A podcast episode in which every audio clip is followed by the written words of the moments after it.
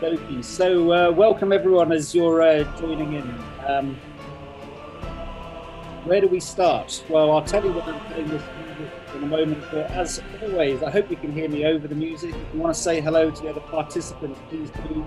Uh, it's a good test so that you know how to operate Zoom if you've before. It's likely to be better put stuff into the chat. And then, uh, so the song that we're playing is Paradise. I'm turning it down a bit now Vangelis. It's a bit sad. I'm a bit sad because it's the last of the second uh, series that we've been doing with IOCO here. So um, there's a tear in my eye for that one. But then there's the build-up, the conquest of paradise. It's all about why digital transformation is spread the title, but we're also going to learn about how to make this and that is a utopia. So hopefully there's an uplift for everyone. And I'm super excited that we've got Tony on the call that we'll be introducing in a bit. But for now, let me hand over to Jen Govender, uh, CEO for Digital Industries at IOCO. Leon, over to you. I'll let you do the intro. Hello, everyone. Uh, as Colin mentioned, my name is Dion Govender. I'm a cluster director at IOCO, as well as the head and CEO of uh, Digital Industries, um, a very exciting business. Last week, or in week four, um, Colin had spoken to Andrew Baker, who was the CTO of ABSA. Uh, the topic then was transforming financial services. And of course, we heard of Andrew's very unconventional ways of doing things, very um, important these days. And also explored the, the practical steps incumbent leaders take um, if they want to thrive in a world where change is ever constant. Uh, that was definitely worth the watch. Uh, this week, we speak to Tony Saldanha, who's the president of Transformant. Uh, is also the former vice president of the Global Business Services and IT at Procter & Gamble. And he will speak to us today on why digital transformations fail. So we all know that digital transformation matters uh, to us all. Uh, and especially so in these unprecedented and uncertain times, it matters even more uh, as companies and uh, sometimes even whole industries embark on, on a journey that itself is fast-paced and ever-changing.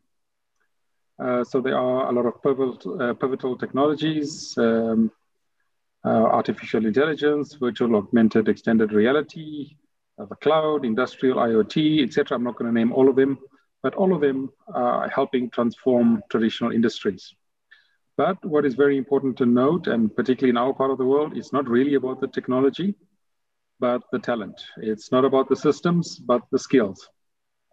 Uh, so in short, digital transformation is not possible without organizational and of course, without leadership transformation. So I think we can expect a fast-paced conversation exploring what we all have to do to start uh, to start doing today to drive su- uh, successful digital transformations. And I want to take you uh, to thank you for taking the time out, a little hour out of your very busy week, um, making the time to watch uh, what promises to be a very insightful episode in our IOCO Inspire series. Uh, you're welcome to post your comments uh, or your questions in the chat uh, for our speaker or even for the panel afterwards. Um, and I wish you a, a really pleasant uh, watch and listen. It's going to be very invigorating. And I now would like to hand over to Colin Iles of Innovation Catalyst, who will facilitate the conversation. Thanks, Colin. Awesome. Thank you very much, uh, Okay, he's set the bar quite high. We've got to go make this exciting, uh, make sure it's useful for people and all that sort of stuff. I'm sure we're going to go and do it. Let's start uh, at the beginning, Tony what's your background? I'm super excited that we've got you on the call. I think um, this is a catch of note for us, but uh, why don't you just give us a bit about your background? Maybe it'll become clear to those listening why I feel that way. Oh, thank you, Colin.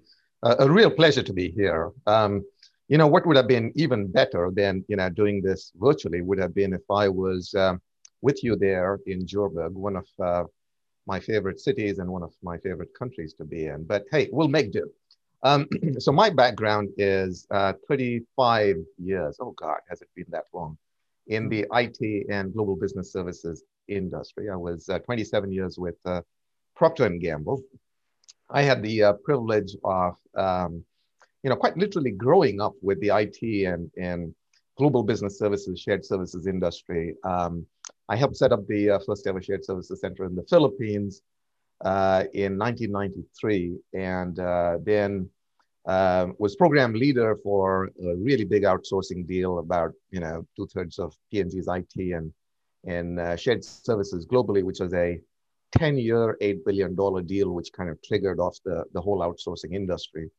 And then, of course, um, you know, routine operations, uh, running day to day operations for P&G's IT and GBS in every region of the world. Um, and um, then uh, eventually, um, I had the privilege of essentially um, dealing with a somewhat ironic issue, which is, you know, what do you do if um, the industry considers your organization to be best in class in, in IT and, and, and GBS, but you know you've got tremendous opportunity. Uh, so what's the next generation? Um, and if there is none, how do you create it? So I set up the equivalent of a Google X, Google X, the organization you guys know, uh, which does 10x moonshot disruptive thinking type of work uh, for the whole world, driverless cars, balloon internet, so on and so forth. So I created for the industry the equivalent of that, uh, along with um, you know five or six of the largest IT companies, um, IBM, HP, uh, Tata, you know, so on and so forth, and then you know. Uh, some of the uh, biggest venture capitalists in the world, not so much for the money, but for the access to the startups. And we dealt with interesting issues like, you know, why should processes like invoicing exist? Um, you know, why should, um, you know, uh, you have people instead of uh, robots doing actually spot buying and procurement? By the way, th these were not early um, uh, upstream innovation ideas. Each of those was a $50 million project that was actually implemented. So, uh, so that's that. And then about two years ago, I decided to uh, uh, try and do something different. so therefore Transformant, which I used to consult and work with maybe about 20 of the Fortune 100 companies, um, mostly doing strategy and uh, for, for digital as well as shared services at the uh, board and the uh, CXO CEO level. So here we are, Colin. We've had occasion to speak in the past, and, and it's always a pleasure to chat with you. So I'm looking forward to this. Thanks very much. Now, one of the things that you did when you left is you decided to write a book. Um, which I find a rather scary proposition. Um, but it ended up being a very good book, Why Digital Transformations Fail. I've read it, I find it absolutely fascinating and on point. Um, and I'm not the only one because you've come in the uh, top charts. You're number one, I think, in the change management section for Amazon, which is just an incredible. Uh, what, what was it um, that led you to want to write this book? Oh, other than sheer boredom? Uh, no, I'm joking. Um, now, you know, I, I, I, always felt like um, I would like to write a book. I mean, you know, when, when I was in school, college magazines, you know, all that kind of stuff. So I, I actually do like writing. Um, and then, um, you know, when I actually started to think about doing that, I, I, I talked to uh, a, few author friends uh, about actually writing a fiction book. And they said, hey, hey, hey, hey, stay within your wheelhouse. You know nothing about fiction um, you know, why don't you write about IT and digital transformation? So, um, so that's been on the roadmap for a long time. And, and then, you know, when I created this next generation services, again, the, the moonshot for internal business operations disruption, uh, transformation, um, you know, I ended up with a lot of material. But, you know, more than that, I ended up with a conviction that, um, you know, um, the world is, is in the throes of the fourth industrial revolution, which is both an incredible disruption, but also the opportunity of a lifetime for most of us as professionals. Um, and um, I, I, had the distinct privilege of having the resources to, you know, go out and talk to quite literally hundreds of companies and, and, and learn um, about, you know, both how to make things successful and failures. Um, and it just strikes me uh, as, as crazy that you know, the main weapon that the world has uh, to survive the fourth industrial revolution is basically digital transformation. And that's a trillion dollar industry. And 70% of those efforts fail, which is an incredible waste. But it's also, as I said, an incredible opportunity. So, you know, put two, two and two together, and, and that's what led to the book. Sorry, yeah, go ahead. Let's dig into that now and, and say, what is a digital transformation? Last week we had Andy Baker on, um, who I respect immensely. He's the CTO of ABSA, and, and as was said on the intro, there has a very, very different way of thinking than most CTOs do. One which I really do subscribe to.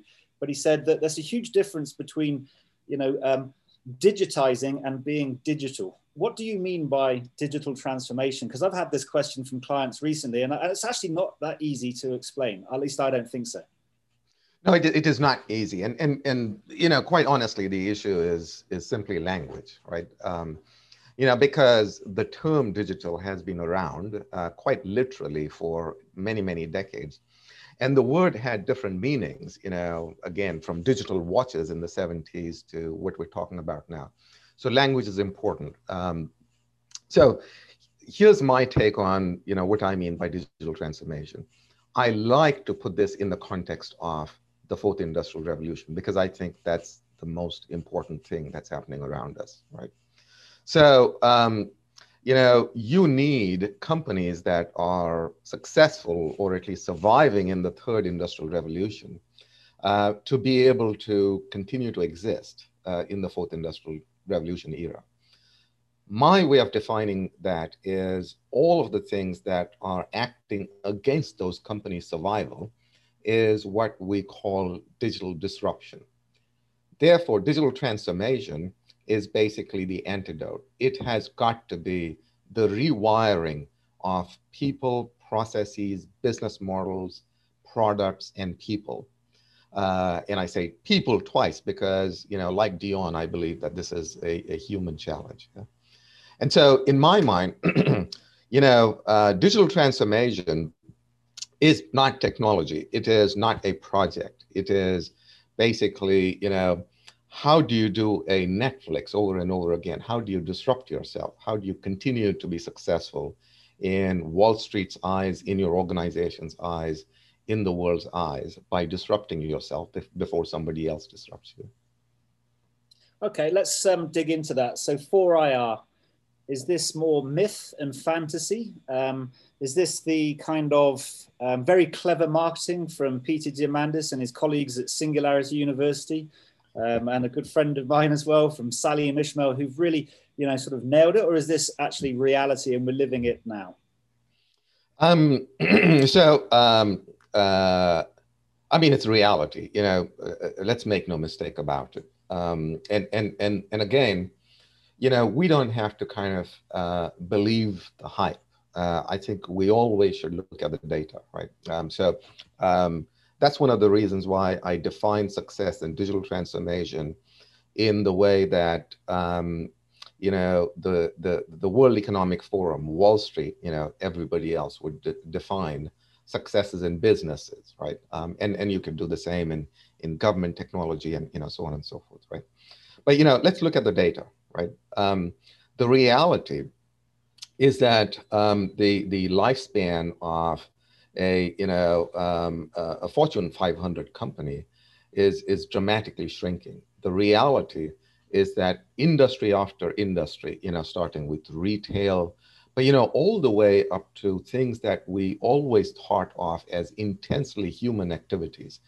When you have small claims courts being managed by AI robots in Latvia and China, instead of humans. Um, when you've got, you know, um, things such as um, uh, lip reading uh, being done more accurately by computers than humans, um, you know that this is disruption, right? Um, and, and again, you know, the, the question you ask is a good one because anytime there is a disruptive technology, there's incredible hype so the issue is not, you know, whether the disruption is is is real or not. The issue is how much is hype and how much is reality. And my answer to that is there's only one measure to it, the way the world measures everything, right? You know, if you're a company, it's Wall Street returns. If you are a, an individual, it's basically, you know, knowledge learning. If you're a government, it's basically, you know, services and the opinion of your economic results and your organization. And then based on that, I agree with the World Economic Forum, which basically says we are in the midst of an industrial revolution. Okay, so let's um, let's assume that's correct. Um, and I certainly subscribe to it. There's too much evidence. Maybe we're in the trough of disillusionment for a couple yeah. of technologies like drones, for example, but they're coming on strong. But there's just too much evidence of the impact of AI, too much happening with companies like, you know, um, OpenAI, for example, and what Microsoft are doing. There's just too much stuff, um, you know, that's happening. I think for organizations that want to go and do a digital transformation, it's critical they believe that this fourth industrial revolution is real. Otherwise, they're not going to see it as the threat and or the opportunity um, that it actually is. So let's assume that everyone in, on the call is now at that space. They're, they're singularityed up. What do they start to do next? How do you start to go and change your organization from something that's a bit more linear, a bit more people, a bit more manufacturing era to something which is a bit more googly? You mentioned, you know, the X company. Yes. So um, the the the um, uh, and, and, and that's a very nice lead in um, uh, to why digital transformations fail, right? Um, so here's what I believe. You know, it is, as you say, an imperative for us. Um, you know, there is a there is mass failure out there, and I strongly believe that, you know, the reason why there's failure, uh, which will then lead to, you know, what should you do first? Yeah, is for two very simple reasons. One is because language. Most people are not clear about what digital transformation means in their own context.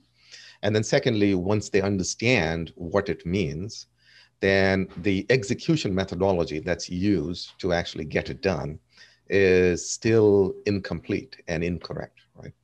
Um, I, am going to just joke a little bit about it um, because you know I equate this a little bit to Alice in Wonderland and the anecdote between Alice and the Cheshire Cat, where Alice says, Which way should I go? The cat says, Well, it depends on where you want to get to. Alice says, Don't really care. And then the cat says, Fine.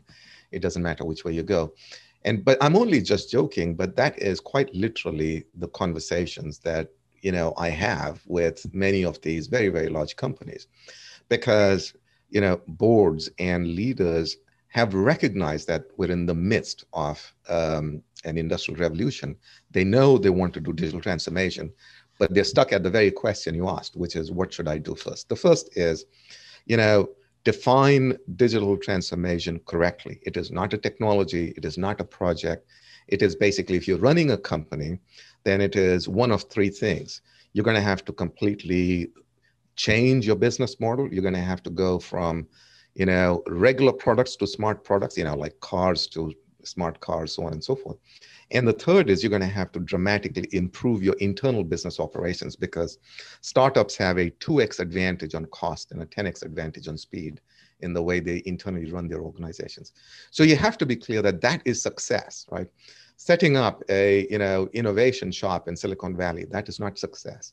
You know playing around with AI that's not success when Wall Street says your business model has dramatically changed, your productivity has doubled, you know, so on and so forth, that's success. So that's the first step. It's up to the leadership to say, that's what it is. Second, when you start to do that, you know, don't throw out the baby with the bathwater. You have a good working operating model and stuff like that. Don't change everything. You know, be extremely disciplined the same way Google is using a formula called 70 20 10 70% of resources on operations 20% on continuous improvement 10% on disrupting yourself. You don't have to use those ratios because they're from another industry. In my case it was more like 18 19.5.5 but the fact is you have to have a portfolio approach to disrupting yourself. You don't just throw money you don't just throw technology. You act like a venture capitalist you know you invest in you know 10 big ideas. Each of them you know could be hundreds of millions of dollars. Nine of them may fail. One of them is going to change the the complexion of your company and the work that you do. So that's what i mean by a very disciplined execution approach as well as definition. So let's start at the beginning then. We'll go on to the execution methodology perhaps in the second half. How do you get started on that? Because what you've just described is quite scary and, and I think radically different to what most executive teams are used to doing. And the problem I think that they've got is they are paid to be incremental. Yes. They are paid not to take risk. They're paid to generate short term returns. And therefore, it's quite easy to end up in a constraint where even if you believe the world is changing exponentially, you're delivering incrementally based on your legacy and, and the returns and the margins that you've been generating for the last two or three years. You must have found that at Procter and Gamble, right? Because you had to go through a transformation. How did you go through that mind shift change, and how did you get your colleagues to start going through this different way of looking at things?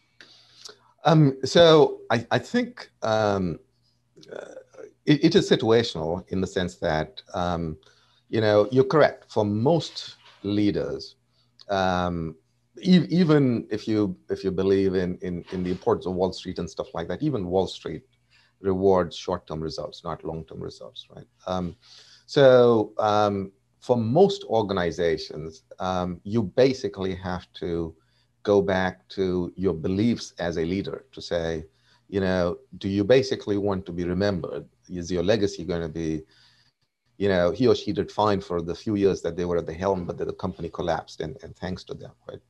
Um, so, um, so that's that's that's what you have to really really ask yourself. And and I believe at the core of most good leaders is the understanding and the conviction that no, of course they want to win in the short term and in the long term. Right?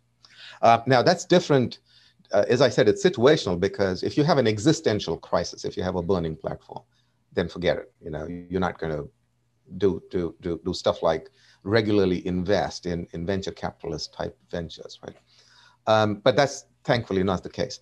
So once you do that, then, and this is really why I love the fourth industrial revolution um, uh, framework, then you have to realize that the business strategies that you use in normal times fail during industrial revolution times. And, and we all know that. I mean, because no amount of continuous improvement of the horse carriage would lead you to the internal combustion engine, right? Uh, and that's this is really where academics and company leaders know because you know there have been people uh, you know at, at, at harvard under clay christensen and others that have talked about this third leg of the strategy which is disruptive innovation right?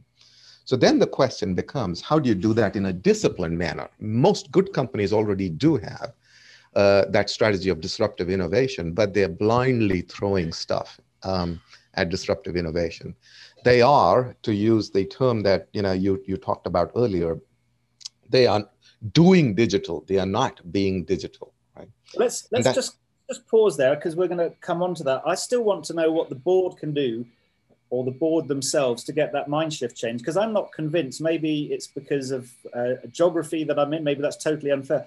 But I'm just not convinced most leaders are able at this point to take this step. You're quite rare at Procter and Gamble.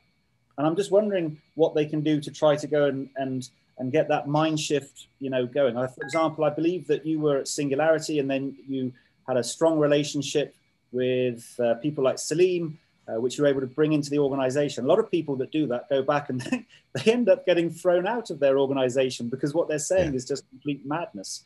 Yes. But the reality is that if you want the board and the exco to start putting together ideas how do you get them to stop thinking a big SAP implementation or a large yeah. Salesforce implementation is going digital, yeah. as opposed to we've got to start running, which we're going to go on to a minute, these 10 projects of significant yeah. size on a portfolio basis of which most will fail, and we're willing to explain that to our shareholders and investors. How yes. do you get them to do that movement? Yeah, yeah. How, how do you get them to come along? Um, and and um, uh, that's that's a fantastic question, Colin. Um, so you know i'll, I'll share with you um, uh, what i did and, and what i recommend uh, people to do to bring along their their boards and and, and their leadership right?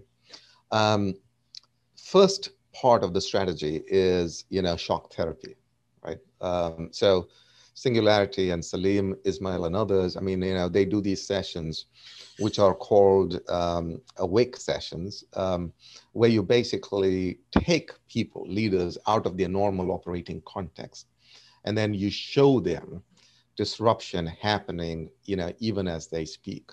Um, so one of the things I used to do, I still do now with other companies, uh, this was pre-COVID, is, is actually take them to Silicon Valley, have them talk and see other companies and, and see how disruption is near, right? I'll give you an example. Um, every company in the world, let's take a boring example of um, internal business operations, travel expense management, right? Um, every company in the world, um, most companies in the world do travel expense reporting. You know, the hated task of actually creating an expense report, you know, sending it out, you know, stuff like that. Um, Google, Adobe, most of the companies that are operating in a different era uh, from us, they don't do that. They use data. So if you want to travel from Joburg to New York, um, there is data in the system that says, Colin, your budget should be, I'm going to make this up, but you know, let's say uh, $10,000. At that point in time, you're done. Um, as long as you use the corporate card, your, your travel and expense report is pretty much made for itself, right? Mm. Uh, and you're freed as an employee to then decide whether you're going to use the corporate travel agency or you know Google Flights or you know your friend's airplane or you know whatever it is. If you spend money, use the card. If you don't, you use you you save some money, then that money is gain share. Now I use this as an example to to help bring the leadership along to say there is an alternative that exists. Um, I was blown out of my mind five years ago when I was trying to set up a meeting with a, um, uh, a, a, the CEO of a, a small sized company. And we were going back and forth on email, playing email tag. And eventually the CEO said, fine, I'll just ask Amy, who I assumed was his admin. Uh, it's, it's in the book, you probably read the example, uh, to set this up. And Amy came out with a perfect email in context, stuff like that. It was only later I discovered that Amy was a robot. Here's the difference between a startup and large companies. Larger companies are risk averse, so they ask questions which are wrong, like, is AI ready for me?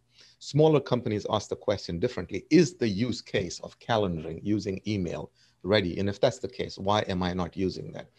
So the first step to your question is you have to make people aware and you have to shake them up to say, this stuff is not vaporware. It exists and it is being used. The second is you have to use real data to say, you know, the operating cost per revenue in these startups, which are, by the way, your real competition, even on products, is half of ours, right? And even if we think we're best in class, this is a problem. Once you share that data, I mean, you know, you can only do so much. You can take, you know, the horse to the water. You can't make it drink. Um, my belief is that, you know, my experience is that 80% of the times, then the next question comes out, which is, can you show me how to do that without wasting time and money? Because that's exactly what is happening. I'm throwing money away. I don't believe I can do this in my company is there a better way to do this, which essentially then gets us to execution. So let, us go into that. Let's run. With, I mean, I certainly see really good examples. I mean, here locally, uh, Capitec, their leadership team, they regularly go and, and uh, visit and explore. I call it outside in thinking, doing everything you can at a senior level to get out of your organization to go and explore and to, to be challenged and to, and to rethink. So over a period of three to six months, the board and the exco have started to go and change their mindsets. They're either panicking or quite excited about it. But now, what next? Where do they get um, started on this? So I think where they need to get started is, um, again, in this you know discipline framework of uh, creating a strategy. Um, now, by the way, you know, again, language is important. This is not a digital strategy. It's a new business strategy uh, enabling the organization to act in the fourth industrial revolution area, which happens to use digital technology, right? And that distinction is really, really important because, um, you know, when companies do things like they appoint a chief digital officer or they they they say we are going to disrupt ourselves and they create a team, all that they're doing is basically um, uh, what I call innovation theater, right? Very, very cool projects, very good examples. However, their reward systems on the day-to-day basis is for continuity, right? Um, because you're not going to throw away, you know, the profitability and your organization and, you know, stuff like that. Good companies, you know, whether it's GE or P&G that have existed for hundreds of years, in P&G's case, more than 180 years, is because that stability that comes in uh, that that actually allows these companies to weather major uh, earthquakes uh, in the economy. So don't get me wrong. I mean, I, I, I know we as innovation leaders sometimes love to talk about the immune system and you know how change management is hard and stuff like that. But we have to recognize that it exists for a reason. It is our job as change leaders to then come out with a clear strategy on how you are going to transform the company, not the technology, you know, not the platform, not SAP, how you're going to transform the company. So that's what I mean by it's a new business strategy, not a digital strategy. So in my case, it was very, very simple. It was basically using this framework of, you know, 70, 20, 10, or in my case, as I said, you know, 80 and 19 and a half and half, you know, whatever it is, to say, okay, you know, in IT and global business services, we, we may have, you know, 15,000 FTEs, uh, including ours and, and, and, and our partners. Um, but, you know, why don't we just take very, very senior, you know, like director level, you know, about a dozen people, and then create this ecosystem. And we're going to be in the business of applied disruption. So we're not going to essentially create products like X does. But what we're going to do is we take business problems. You know, why should you have 400 people doing disputes on receivables? Why can you not actually do that better? And then we're going to reach out to startups and, and find startups that are actually working on implementing those, except that they're not enterprise hardened, they're not enterprise ready. And our job will be to essentially change manage, to enterprise harden those existing use cases, and then to drive change, reward systems, training, process change back in the company, right? So, so that's the key. I think a very different approach to the way most companies do upstream innovation in their companies let's just let's just understand a couple of things there when you say strategy strategy always is a word that makes me feel like oh in three months we'll have done this and at six months we'll have delivered that and we'll have a milestone at, at 12 months and it's also obvious uh, what's happening over the next three years um, and within that strategy we're going to have to make sure we employ about six you know um, uh, system architects because it's really obvious how to go and structure our, our tech stack um, and then we're just going to go and execute after that three to six months of analysis um, and, and just paint by numbers, make sure that the people are executing on, on time. Is that what you're suggesting? No, no, no, no, no. Uh, and, and that's a, that's a good clarification. So when I talk about strategy, I'm really talking about, uh, uh, uh and again, I'm, I'm using industry rather than government uh, as an example here. I'm talking about, you know, uh, those three changes that I talked about earlier change the company business model. So if you happen to be in the manufacturing and and selling to physical stores, a new business model, as you know, could be, you know, you do that, of course, but then you also do omni-channel and you do online. Uh, so that's completely changing your business model. The second of the three is you change your product. So if you happen to be in the toothbrush uh, business, like Procter & Gamble is with uh, Oral-B, um, you go smart toothbrushes. If you're in the car business, smart cars, you know, so on and so forth, right? And then the third is internal business operations. So if you do, you know, travel expense reports, the old traditional way of everybody writes their expense report, we send it offshore. You know, if somebody does um, three-way expense receipt matching, you know, they use SAP, you know, the best tools in the world. Um, how do you completely disrupt that and, and do it the way Google does, you know, at 2x the efficiency? Setting those goals in hardcore monetary and people goal terms. So, you know, 2x the improvement, you know, uh, market share of our new smart products in, uh, in the world. Um, you know, what percent of our business is coming from new business models as opposed to old business models? That's what I mean by strategy. So you set those goals at that level.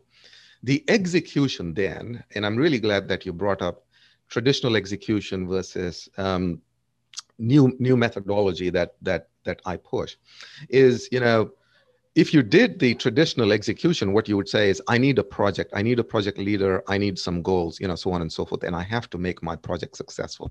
One thing I learned from X is they pride themselves on being a project and idea killing machine, which is they will get thousands of ideas. They will pick only roughly 30 projects to work on, you know, like the driverless cars. And any day of the week, they could kill any of those 30 projects, right? But what they are very clear about, just like any portfolio manager is for wealth management, is that you're going to have high risk projects, high return, and then others. But you know, the faster you kill bad ideas, the sooner you, know you end up with a better performing portfolio. That execution methodology is very different from picking a technology, picking milestones, and saying, come hell or high water, I'm going to make this idea, this baby of mine successful. That's what you have to do. So the first thing perhaps for companies to do is actually to go and set up a, from what you've said, a new uh, operating model at the senior yes. level, because um, there's some questions. We, we, I think a lot of people will, you know, resonate that the most people know about Google and how it goes and kills 99% of the projects, both in and outside of the X company. Um, fail fast, small team, startup mentality, agile versus waterfall. Um, what else did we have? 70, 20, 10 in terms of profiles. Or if you're a VC, you know, it's only 6% of your projects that are going to be your 10x initiatives. So there's enough information out there to suggest that it should be quite easy for companies to go and do this type of stuff. 99 times out of 100, what happens is a small group gets set together. Maybe they fly to Silicon Valley, they come up with a few ideas, none of them work, and six months later, they're all out on their ear looking for work somewhere else. What do the companies have to do as an operating model to go and set the support to allow the metrics and the systems to be put in place to go and help these people? Um, uh, uh you said the key words there, um, which is they actually have to create an operating model, right? Um, the operating model essentially has to um, have all of the stages of change management. Um, the, the reason why you have what you were just describing, which is innovation theater, right? You know, small group that tries really, really hard, you know, even does successful pilots. And then when they get that back to the core organization, it gets immediately killed along with the careers of you know those those innovation teams is because the operating model design you know is is too focused on creating the disruptive capabilities and not enough focused on essentially driving scaling change right? 99% of disruptive innovation is organization change management. Um, so that is the difference right? Um, where is the operating model focusing on right? And so um, what what what I had to end up doing at P&G, and and you know, which is really a lot of the work that I do today, is to basically you know identify the conditions that are required to scale change. Um, because you're right, the conditions to create change exist. The world has great methodologies there. Scaling change, not so much. So, for example, that gets into things such as reward systems, right? If you're a 180 year old company, you are not going to change your reward systems to say, hey, take crazy risks, right? What you have to do is a very regimented stage gate system that basically says, first off, I am only going to do disruptive innovations on real business use cases that I have. I'm not going to start with what's possible and then end up with, can I do this at P&G? I'm going to start with, what do I need at P&G? And then I'm going to essentially use building blocks of capabilities that exist out there to design capabilities that I need. I'm going to get the leaders that identify what their needs are to commit that if I meet these success criteria, they are actually going to help me get to the next stage. Yeah? And then iteratively, stage after stage. Um, uh, I am going to essentially have parallel streams of work on essentially um, uh, training people, you know, on digital literacy. I'm going to have uh, parallel efforts on redesigning organization structures and creating new jobs for people whose jobs are going to change. You know, all of that is is is part of scaling change methodology. Does this need to start? Well, actually, before that. Um, now let's continue with that one. How heavily do the executive teams need to get involved on this? Because in many ways, as you said, the, those initial experiments are small and they don't cost often a huge amount of money. It's a whiteboard, some sticky notes, a couple of ideas. Um, and that's not normally the type of conversation that your exco are going to get involved in. Yes, yes. Um, uh, very the, the answer is very, very involved. Um, and, and this is, again, another reason to kind of think about all of this disruptive innovation in the context of um, uh, an industrial revolution and a business strategy, right? Um, so they have to be completely hands-on on these experiments because their role is not to charter the work. Their role is to essentially put their legacy on the line and put skin in the game on essentially driving the change, right? Uh, and that is a very important difference, right? Uh, and that's why you know a lot of the work that you do and you know ExoWorks, OpenExo, stuff like that's important because it is aimed at essentially you know leadership and board education and having them understand that in the midst of a, an industrial revolution, you cannot delegate this type of transformation, right? It has got to be yours. All right, so that's great. Um, Exco are now involved. They're each sponsoring um, a project. You mentioned kind of three streams. You've got new business uh, opportunities, blue ocean, if you want to go and call it like that. You've got um, your toothbrush example, where you go from something to a smart toothbrush, and then you've got internal efficiency gains. So we want to go and work on all three of these spheres. Some of them are going to be um, what McKinsey might call Horizon 2, some might be Horizon 3. What do I do now for my team structure to get involved in this? Is this going to be the X company, which is, you know, or a skunk works, or can I rely on the current divisional head of the uh, team that makes toothbrushes to go make these transitions? What's your experience on that? Um, so um, I'm going to sound consultant-like, which is not what I am. Um, but the answer is it depends in the sense that um, the business model and the culture of every company is is different, and so you have to play to, you know, change management strategies. You know, as I was saying, 90% of this is change management, and so, um, so it depends if the if the company's uh, culture is extremely siloed um, you know, every division head basically has complete responsibilities.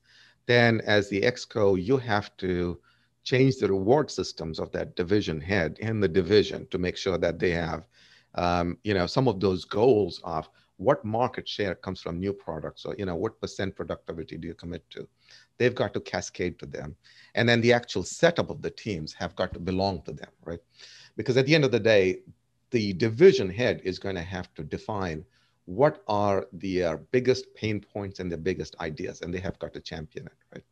Um, if your company is much more of a go- global company, um, then you can basically say, okay, then I'm going to create the the you know uh, a skunkworks like team that essentially then um, then brings in those ideas, right? So again, you know, put that in the context of what's going to be most effective for your company to accept the change.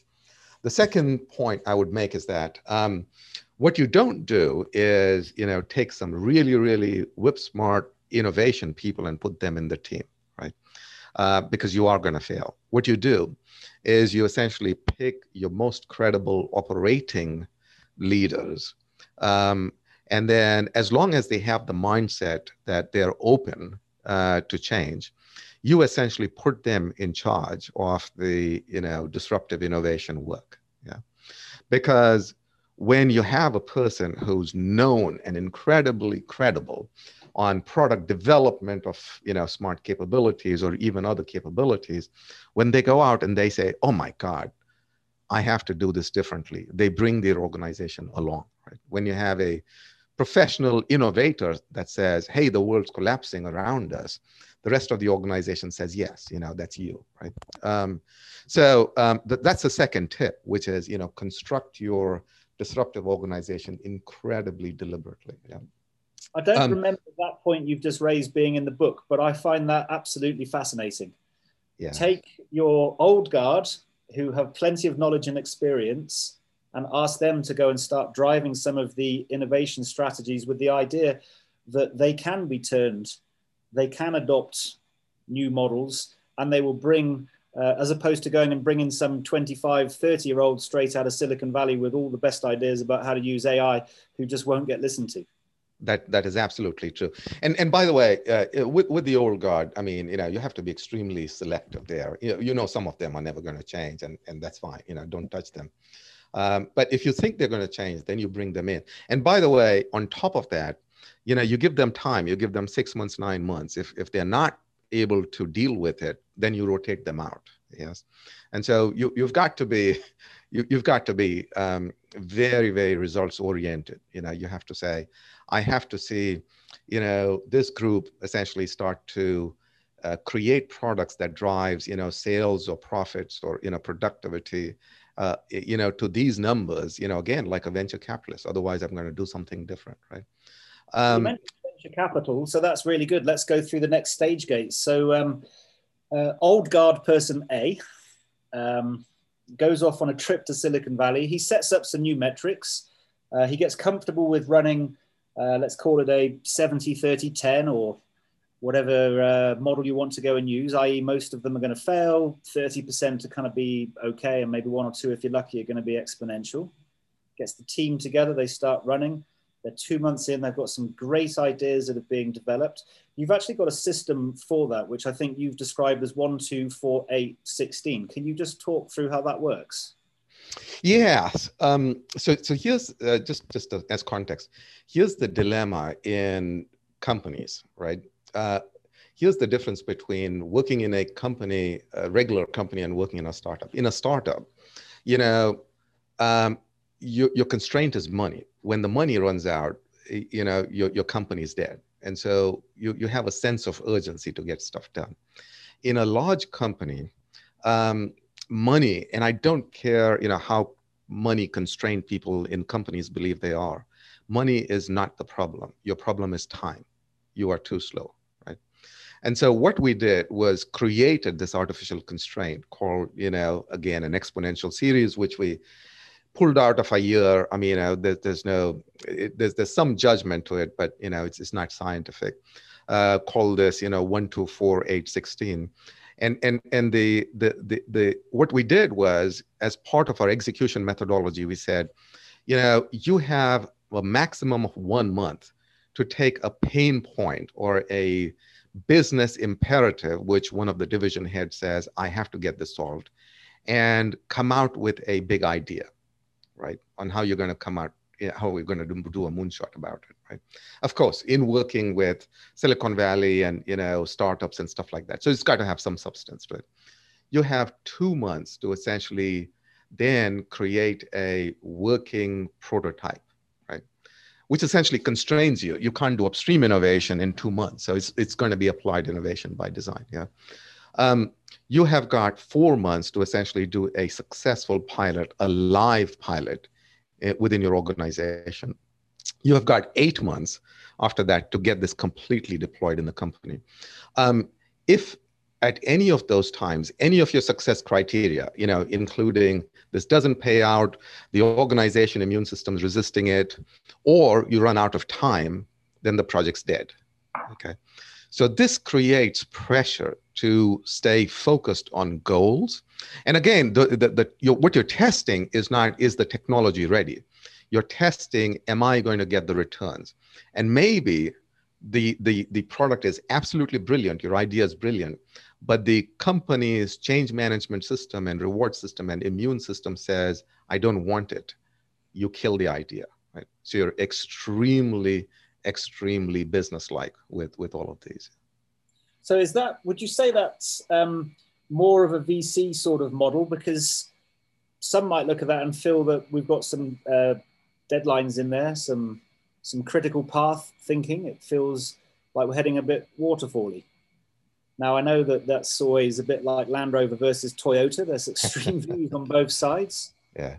But what's your view? I mean, in terms of how you apply agile for the innovative, iterative thinking that you need in a structure that you've just explained is quite rigid? Um, so I, I, think that the trick is that um, you know the the outcome structure is extremely rigid and disciplined right um, and and i would say i mean my inspiration our inspiration for this was essentially eh, the venture capitalist community uh, and and they come from the background of the financial community which wealth management and investing and everybody else uses. So all we're doing is essentially using their thinking right? Um, so that is extremely rigid in terms of their milestones.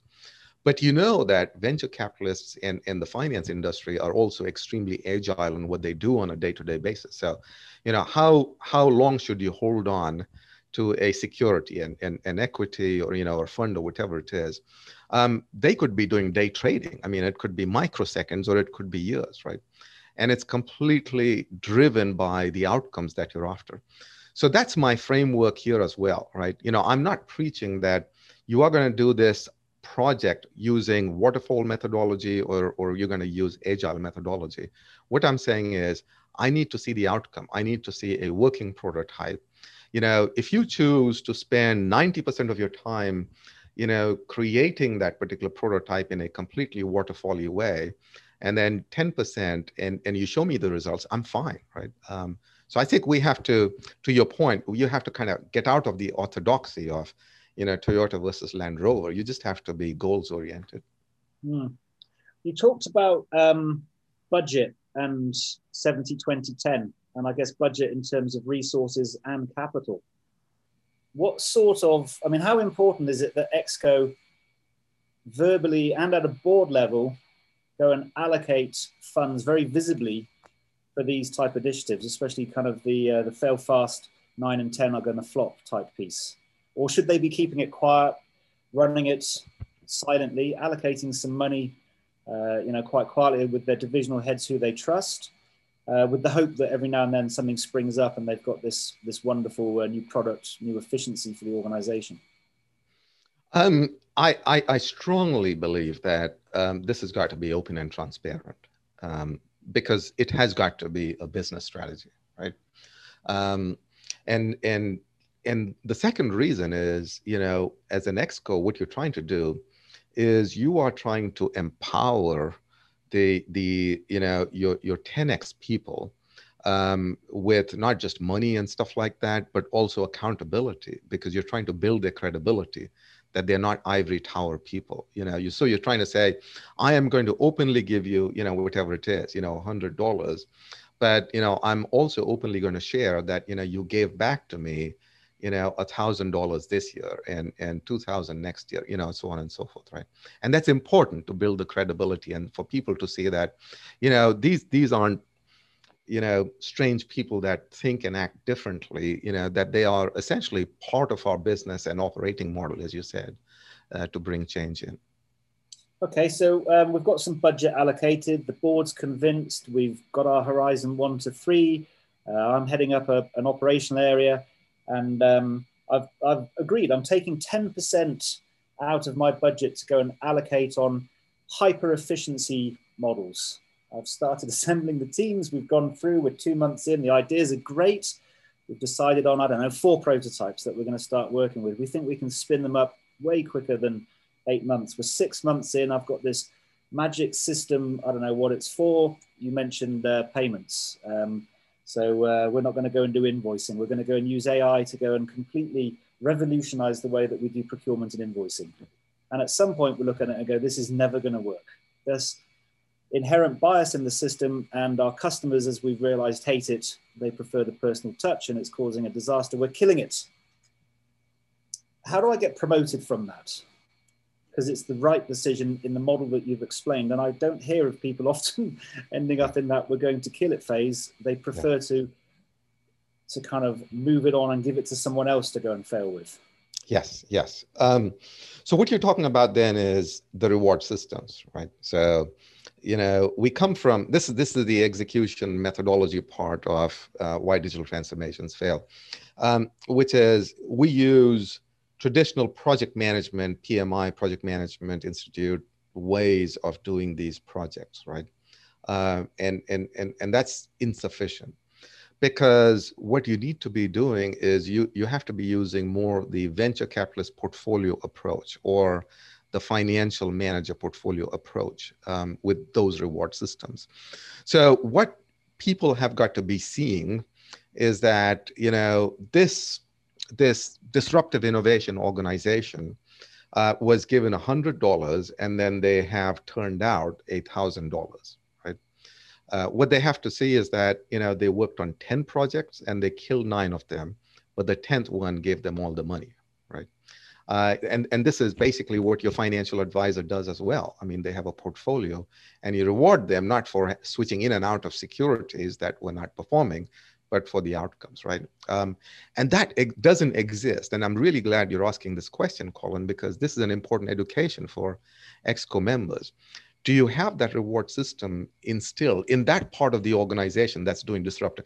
I mean, if when you have people that are doing day in day out accounting you know you cannot use that uh, process to say okay fine it doesn't matter if you got nine invoices right but you got the 10th one great and and i'm going to promote you for it so different parts of organizations have got to have different reward systems. For this particular arm of disruptive innovation you have to be extremely clear on what the reward systems are.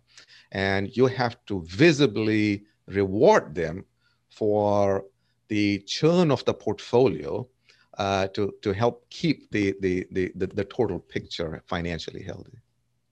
It's a question that came on here from uh, Tristan, um, which I think could be quite relevant for a lot of the people on the call. There's lots of advisors and, and consultants, but how, how do you actually go into a client um, with its own culture and its own model and try to convince them of a lot of what we're talking about, particularly around this transformation between, you know, you've got the kind of PMI model, which is all about delivery. It's linear. You can do it efficiently, yeah. but you don't go into that saying we're not going to ever deliver that project. Versus a portfolio approach where you're going and say we are guaranteeing 90% of the portfolio is not going to survive because we're continually churning. Yeah. Um. I um uh you know in, in my mind and, and and this is this is really something that we have to be very very clear about um, this approach only does work top down so, you know, if you're going into an IT organization that's running projects and you're saying, well, wait a minute, you know, if you want to be the IT organization of the future, you know, you have to use a portfolio management approach. Um, and, and, and you're pitching this at the middle management level, you're probably going to get thrown out on your ear and, and that's it, right? So uh, this, you, you really, really have to do this, unfortunately, only top down because, you know, you're going to need all of the support, not just of you know a quote unquote mandate, but changes in reward systems and and uncomfortable conversations and people getting you know uh, rotated out of assignments and, and a whole bunch of really really nasty things during execution. So even the first conversation really really needs to be top down. Um, and you have to work methodically right? So as i said the first thing is you have to convince people that you know you do need three parts to their business strategy you know day-to-day operations the continuous improvement and disruption. Then you have to work them method- methodically to what are the goals that they want what are the outcomes what's the portfolio outcome. And then you can go in and talk about failing fast. See the problem is you know when when silicon valley talks about fail fast and stuff like that you know 99% of the world that works in routine jobs looks at this and said what are you talking about? Right I work in accounting. There is no failing fast. You either succeed or you fail, right? So you always have to put this in context. Otherwise, you're going to have a language issue. Sean, are you going to uh, join us just to close out? Have I, have I got that right? Is my timing right? Sean, there you are. You're on mute.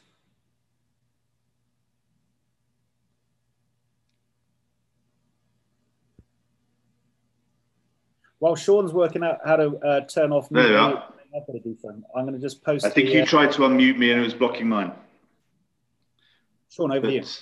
Okay, thank you very much. Uh, look, thanks for your participation, which is, I understand, the uh, sadly the last episode of uh, season two. Um, I'd like to thank you, Tony, for what it's a fantastic insight. I'm fascinated by disruptive technology. I think it took uh, telephone um, telephones 50 years to reach 50 million users, and uh, you know, my son can do a TikTok video and reach one and a half million people within a matter of days. So uh, I find all of this absolutely fascinating and uh, a complete challenge, sort of managing the team that I manage. Uh, Colin, thanks for your uh, facilitation. I thought some great questions. So uh, absolutely uh, insightful hour. Um, thanks, Tony. Um, can I no, just thank you. Thank My pleasure.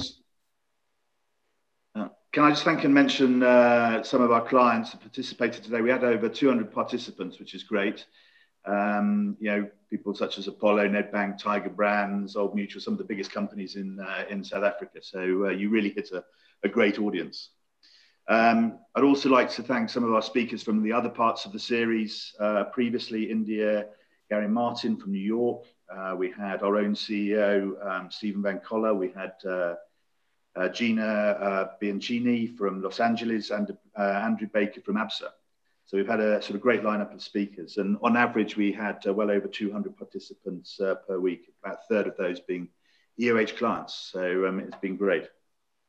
Um, you know, some of the feedback, and I saw some great feedback in the uh, chat for you today, Tony. And uh, previously, we've had comments such as thought provoking, inspiring, refreshing, insightful, great advice and guidance, love the different way of approaching things, authentic speakers, great topics. And, uh, you know, I think today has just added to it. So it's been, um, it's been a truly, truly interesting day. Um, anyway, if you missed some of these episodes or you want to go back and see uh, this session with Tony again, or you want other people to watch it, then it'll be on the website, which is ioco.tech. So I'd just like to sort of close by thanking everybody. You know, it wouldn't have been possible without you all. Um, I think it's been fascinating, and we look forward to seeing you in the new series in 2021. Thank you again, Tony, and uh, thanks to all of you who participated. Thanks for having me. Great. Cheers. Thank you. Cheers, everyone. Thank you very much. If you're, uh, you can dial off now. If you want to leave a quick comment before you go, that's fine. I'll leave the call open just for 30 seconds so you can share your feedback and uh, hope to see you in some time next year.